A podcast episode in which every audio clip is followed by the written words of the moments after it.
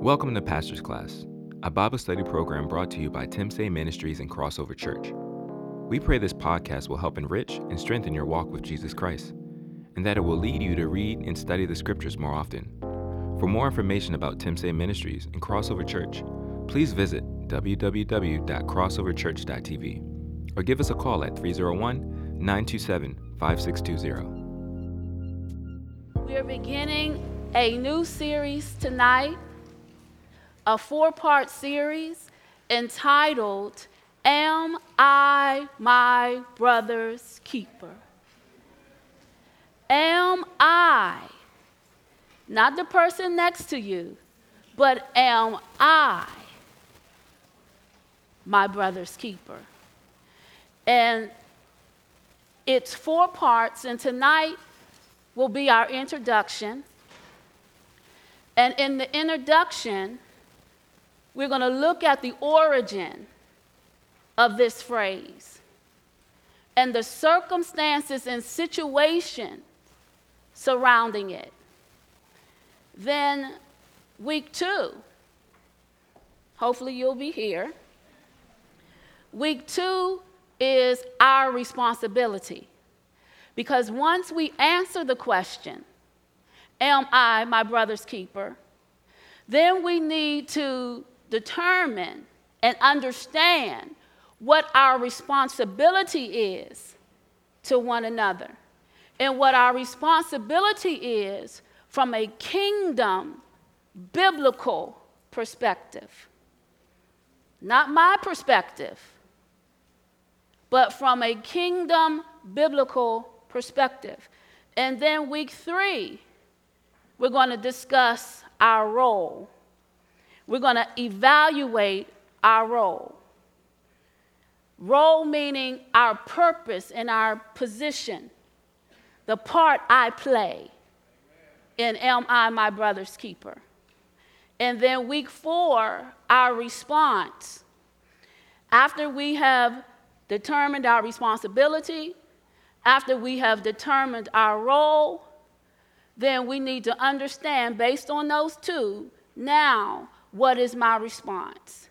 Now, what is my reaction going to be to all of this information that I've received? And in my response, coming to understand then that I need to embrace it. Because this is a high calling to be my brother's keeper. It's a high calling, but we are well equipped to do it through the power and by the power of the Holy Ghost.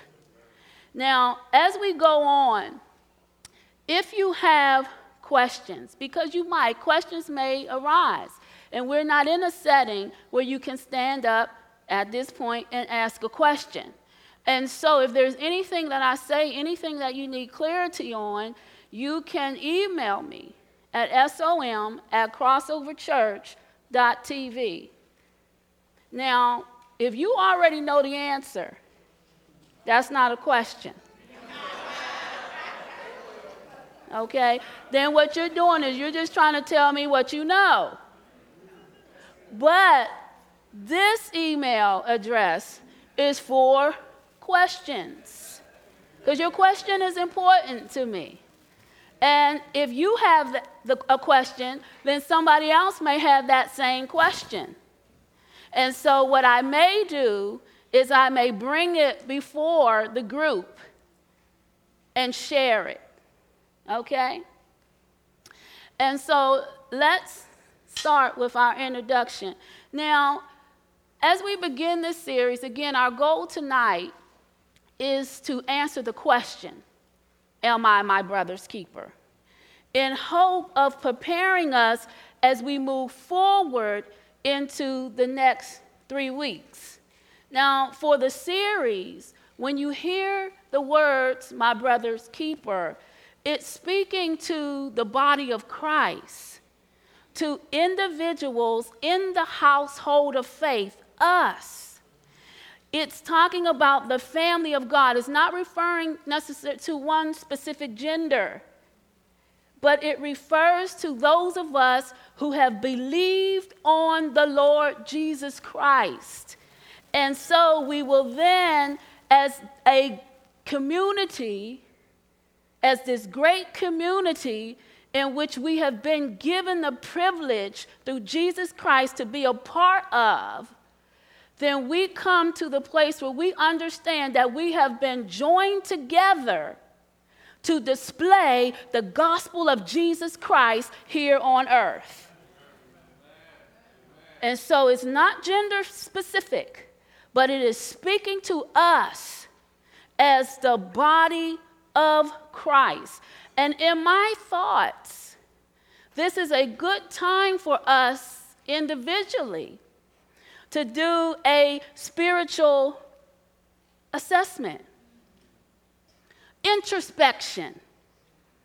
When you take a look on the inside of you, when I take a look on the inside of me, not thinking about how I can impart this to someone else or how it applies to someone else. But I have to now look on the inside of me and ask the question where am I as it relates to my brother's keeper? So it's a time of introspection. Because, in my estimation, this is a question that we must ask ourselves and oftentimes frequently ask ourselves. And so, in light of this question, this question could perhaps be one of the more pressing questions recorded in the Bible. And Cain asked it a murderer. I'm going to let that sink in for a minute. Cain asked it a murderer. A murderer. Let's turn to Genesis chapter 4,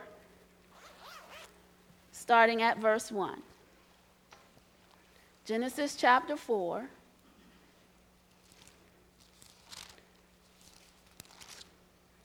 Starting at verse 1.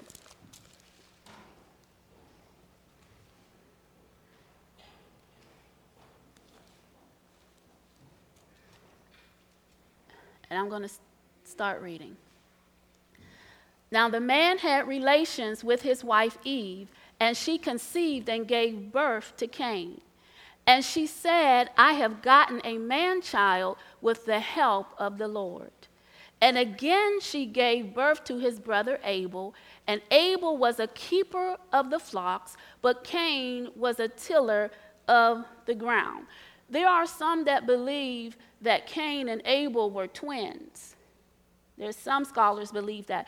And the reason being is because in the text, it does not say, and she conceived it says that, and again she gave birth. And I want you to look at something. I want you to look at Genesis 29 32. Real quick, Genesis 29 32. So we can see what I'm talking about. Genesis 29, verse 32.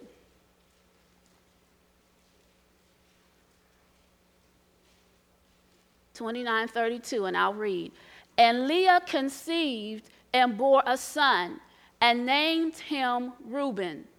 For she said, Because the Lord has seen my affliction, surely now my husband will love me. Then she conceived again. See what I'm talking about? Then she conceived again and bore a son and said, Because the Lord has heard that I am unloved, he has therefore given me this son also so she named him Simeon. Then it goes on to 34, and she conceived again and bore a son. And so when you look at Genesis 4, verse 1 and 2, it says, and again she gave birth to his brother Abel. So that's why the thought is that they were twins. Let's continue. Verse 3. And it came about in the course of time that Cain brought an offering to the Lord of the fruit of the ground. And Abel, on his part, also brought of the firstlings of his flock and of their fat portions. And the Lord had regard for Abel and for his offering, but for Cain and his offering he had no regard. So Cain became very angry, and his countenance fell. Then the Lord said to Cain, Why are you angry? And why has your countenance fallen? If you do well, will not your countenance be lifted up? And if you do not do well, sin is crouching at the door, and its desire is for, for you, but you must master it. Warning. God giving him a warning right there. Uh huh. But look what he do. Look what he does. And Cain told Abel his brother, and it came about when they were in the field that Cain rose up against Abel, his brother, and killed him. Then the Lord said to Cain, Where is Abel, your brother? And he said, I do not know. Am I my brother's keeper? Now, this is real interesting because this is God who's asking him this question. this is God. But before we get into that, the word keeper in the Hebrew language is shamar.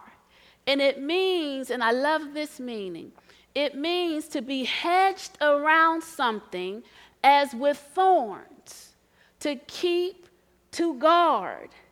So it means to hedge around something as with thorns, to keep, to guard. A hedge is something that provides protection. And when I think of this, I think of the uh, Psalm 122, verse 5, that says, can anybody think what it says? 121, 5. That's all right. I'll, I'll tell you. The Lord, what is it? Uh-huh. I knew if I kind of gave you a little entry entryway, you'd get it. So the Lord is my keeper. The Lord is my shade. Ah, hallelujah. On my right hand. Now think of that picture. The Lord is a keeper. A keeper means that that that is speaking of a hedge around me, as with thorns. And I think that that picture needs to come to our mind when we are thinking that we are all alone and all by ourselves. We need to think about that picture when the enemy is trying to come up against us through your boss, through your children, through your siblings. We need to think about that. That he's thorny. And he's not going to allow anything to overtake me and overwhelm me. He is guarding me, He is protecting me, and He is well able to do it. Amen. Hallelujah. And so as we continue, when God asks him the question, Where is your brother Abel? The thought is that God didn't necessarily address him when he immediately killed, murdered Abel, but that it took place during some sort of assembly. That there were moments when God called everybody together. And at that particular moment, that's when God asked him, Where is Abel? Because Abel was one that was always present. And so God knew immediately and instantly that he was not there. And so, of course, he's going to ask who? His brother. Where is he? And so, but that's a thought. Not saying that that happened. It is a thought. When you read and when you study the Bible, you're going to encounter many different thoughts. And it's okay to share it as long as you communicate that it is a thought. And so that was a thought. And what I find so interesting about that thought is the fact that, yes, that God noticed that Abel was missing. And so it signifies that the God of heaven knows when we are present and when we are absent. When we are present and when we are absent. He knows who's not here right now. He knows where they are. So, whether it's a physical present or absent, sometimes it could be uh, emotional, not being present, but being absent. Sitting in on a ministry meeting mind somewhere else instead of what's on the agenda and where we're going as a ministry. Absent, but not present. I'll leave that right there. Absent, but not present. But we see that during this particular situation, uh, in this circumstance, the situation that's, that's going on, um, I really think that it is a picture of when human relationship got broken. We see in the previous chapter, in Genesis 3, we see the broken relationship between God and man in the fall. But when we get to chapter 4, we see the brokenness in human relationship. And the reason why I say that is because where is Abel? He's dead at the hands of his brother. Broken relationship. But let's continue. Let's look at verse 9. I'm going to read that again. It says, Then the Lord said to Cain, Where is your brother Abel? And he said, I do not know. Am I my brother's keeper? Now, when God asked, Where is your brother Abel? You know, this would have been a great time for Cain to humble himself. It really would have been. It would have been a good time for him to humble himself. Instead, he responds to God as if God asked him a disrespectful question. So he responds to God as if God was some, in some way impertinent.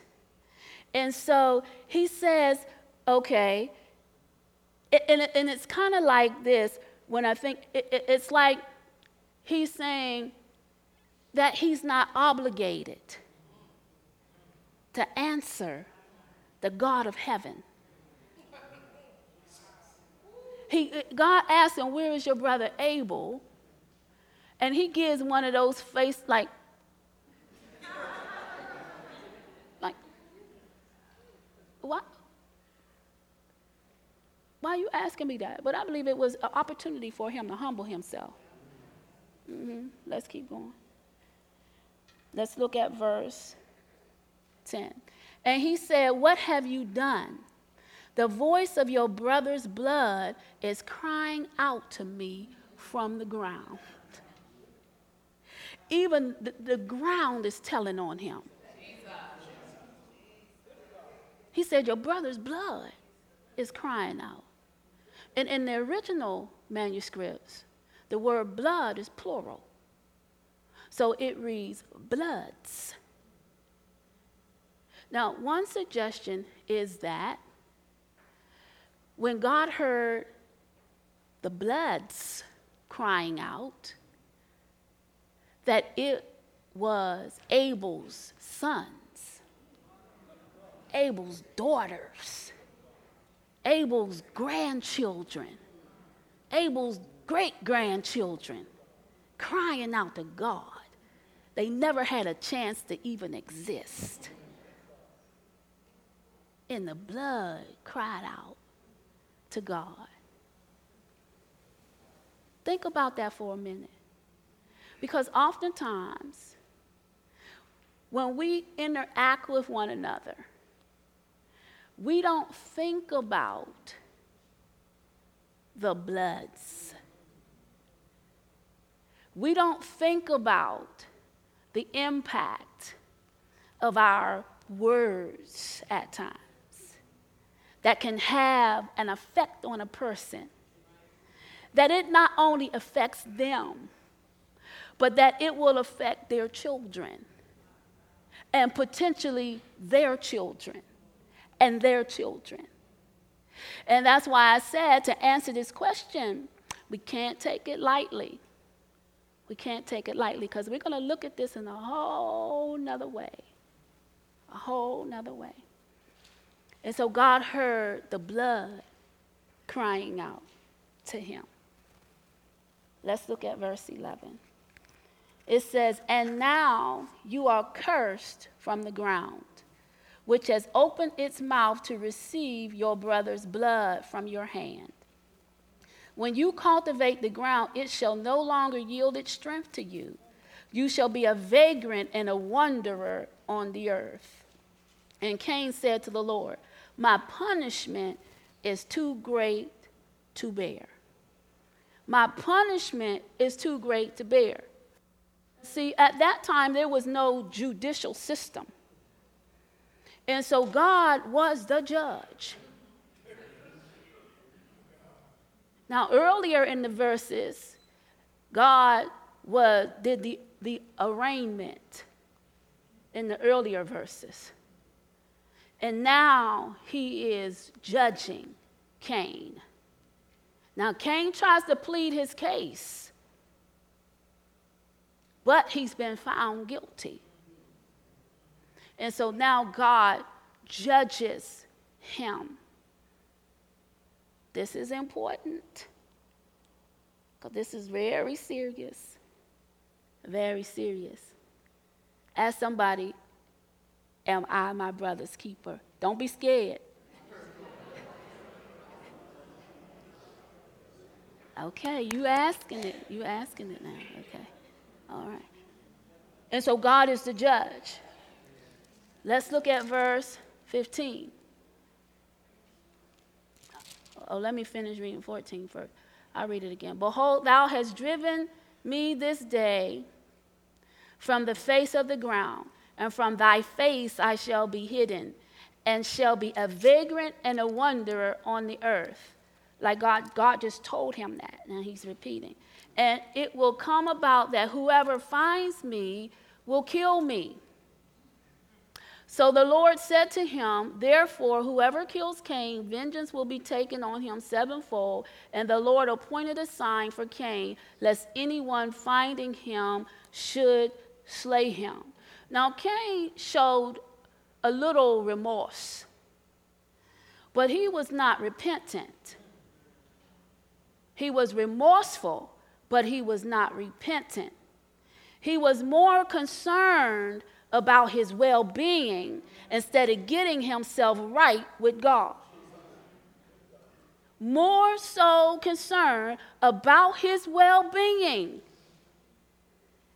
than to get himself right with God. And so, sadly, because of his, we could say his envy, his jealousy, his insecurity, he goes down in history as a murderer. But we can learn from his life because we don't have to go down in history as murderers. Because that's the word. What does the word say? He said, What? If I hate my brother, we're going to look at that in 1 John 3. If I hate him, I'm a murderer. So if I'm on this side of the, of the church, because I don't want to sit on this side, because there's a brother or a sister that I hate. And I know that word is strong, but it's true. We don't want to confess it, but it's true. We do our best to stay away from them. And that's not God. And we're going to learn that when it comes to our responsibility. That is not God. And so Cain goes down in history as a murderer. His lack of concern for his brother and lack of love got him cursed. It got him cursed because he took a natural man's solution to his own failure. A natural man's solution to his own failure.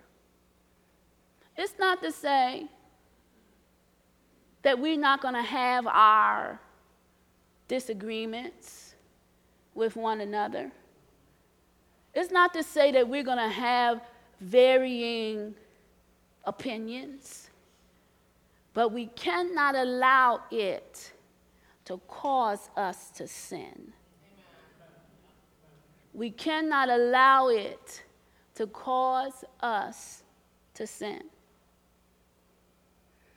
And so Cain rejected what was truly required of him. That was to guard and protect his little brother. Because he was the eldest. He was the eldest.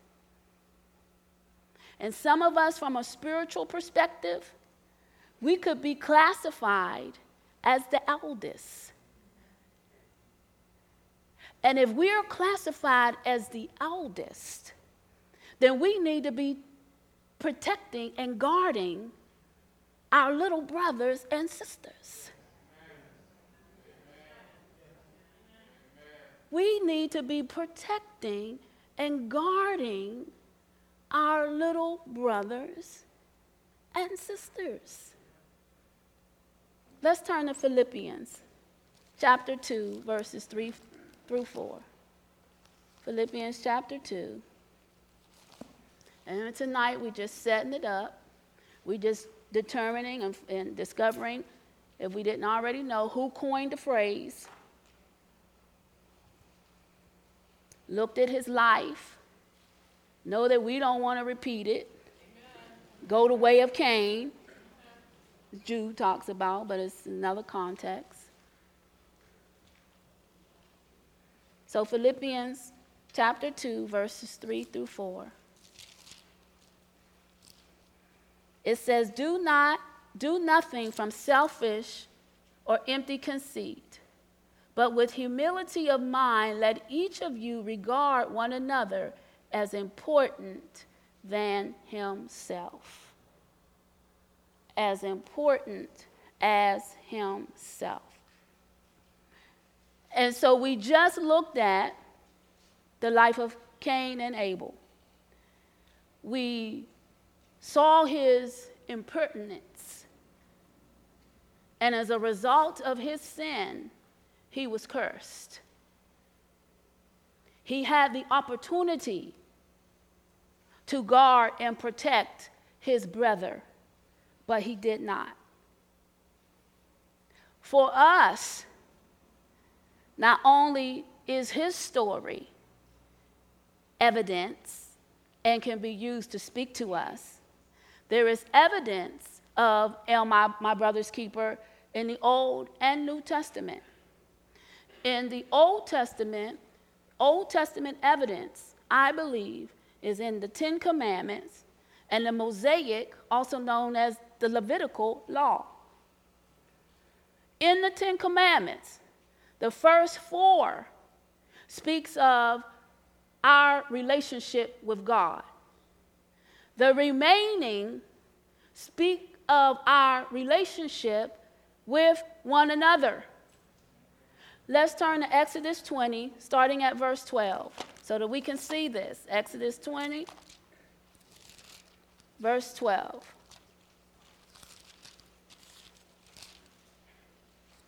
And I'll just read a few of them. Old Testament evidence that we are our brother's keeper. We are to guard and we are to protect one another. Verse 12 says, Honor your father and your mother, that your days may be prolonged in the land which the Lord your God gives you. 13, you shall not murder. It's not kill, it's murder. Murder is deliberate. Murder is premeditated. If I hit someone with my car, not meaning to hit them, and they die, I have killed them. I did not intend to do it. It's two different meanings. Someone come in your house, you own a pistol. They came in your house. You got your family in there, in the bed sleep.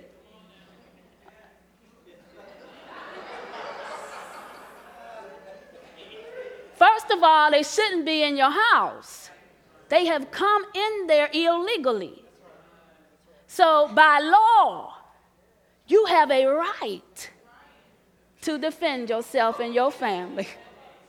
So, if you go and get your pistol and shoot them, you have killed them. If they die, I hope not, Lord. You know, we believers, I mean, we, you know, I'm not saying go, gonna shoot nobody, okay? I'm just saying, using this as an example between the difference between kill and murder, okay? Now, if the person sees you with your pistol, gets on their knees and beg you not to shoot them, even though they're in your house and you shoot them, that's murder. Okay? So we, we know the difference.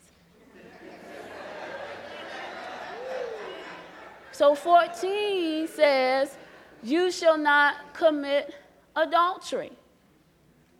When I am protecting and guarding my brother or my sister, I am not going.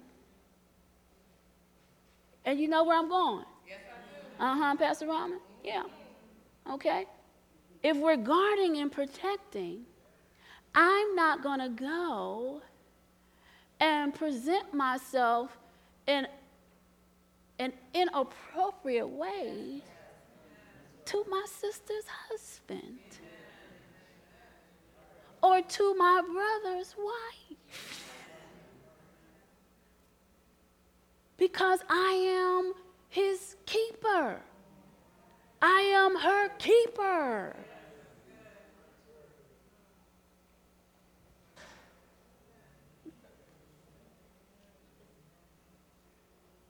To the Mosaic or the Levitical law, and that's in um, Leviticus 19. And, and, we're not going to turn there, um, but I want to mention something about Leviticus 19 because the, the, the thought is that the Mosaic and Levitical law is not necessarily, in a sense, relevant for us as New Testament believers. But I believe that it is very relevant. Very relevant. Because although Israel's, um, because Israel's inability to keep the law had nothing to do with the significance of the law. Their inability to keep it had nothing to do with the significance of it. And so the emphasis is that there were certain things regarding one another that they were to do and certain things that they were not to do. Am I my brother's keeper? So the emphasis is there were things that they were supposed to do regarding one another and things that they weren't supposed to do. In one verse in Leviticus 19, it says that they were not to lie to one another. They were not to lie to one another. They were to be truthful to one another. And we're going to talk a little bit about that a little bit later as we go on in the weeks. But they were not to lie to one another. What it shows in the Mosaic law, what it showed in the Ten Commandments, was God's concern for people. God's concern for people and how we are to relate to one another. God said it. God did. Because there is value that we have on the inside of us for one another. We have been fashioned and designed for one another to live in this great community of faith every need being supplied. And I'm not talking about just physical needs. I'm not just talking about financial needs. That's all a part of it. But even our emotional needs were to be and are to be met in community. I shouldn't have to go outside into the world and find what I need because it is already in the house in you. It's already in you. So I shouldn't have to go out. Yes, that's why we need to go into uh, uh, higher education. We need to learn how to counsel one another. We need to learn uh, uh, skills that can bless one another, to bring them into the house so we don't have to go out into the world and refer any one of us anywhere because it's already here because I am my brother's keeper. Tell the person next to you, I am my brother's keeper. And let's go on. New Testament evidence. In the New Testament, there are over 59 one another verses. 59 one another verses. So we can't get by this if we wanted to. The only way we get by is not reading the word. But there are 59 one another verses. Serve one another, encourage one another, love one another. In First John, John, you know, known as the, the love of, uh, apostle. I mean, you go and read First John, uh, second, third all he talk about is love. And we're going to talk about love as we go on in the week. Because how, how are you? How are you loving? How? How are you loving? Is it conditional? Is it when I give you something? Is it when you do what I want you to do, or when I do what you want me to do? Is that when you love me? Or when I get on your nerves? And when I get on your nerves, are you just ready to just cut me off? Because I think that that is a tactic of the devil. I'm not saying where we let go of those toxic type of, of relationships. I'm talking about the ones out in the world. But within the body, there's no cutting off anybody. Because when I cut you off, I cut off a part of me.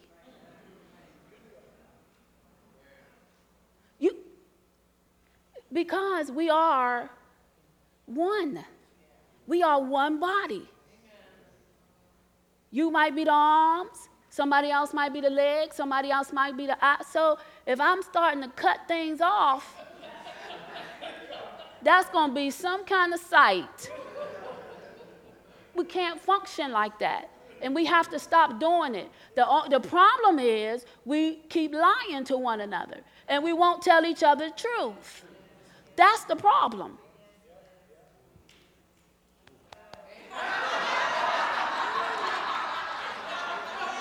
Mm-hmm. So there are over 59 one another verses that we are to be at peace with each other. We're love to love one another. it says in, in 1 Peter 3, deeply from the heart. Deeply from the heart. So that means when you're sad, I'm sad. When you're happy, I'm happy. There's something wrong when my brother is sad and I'm happy over his sadness.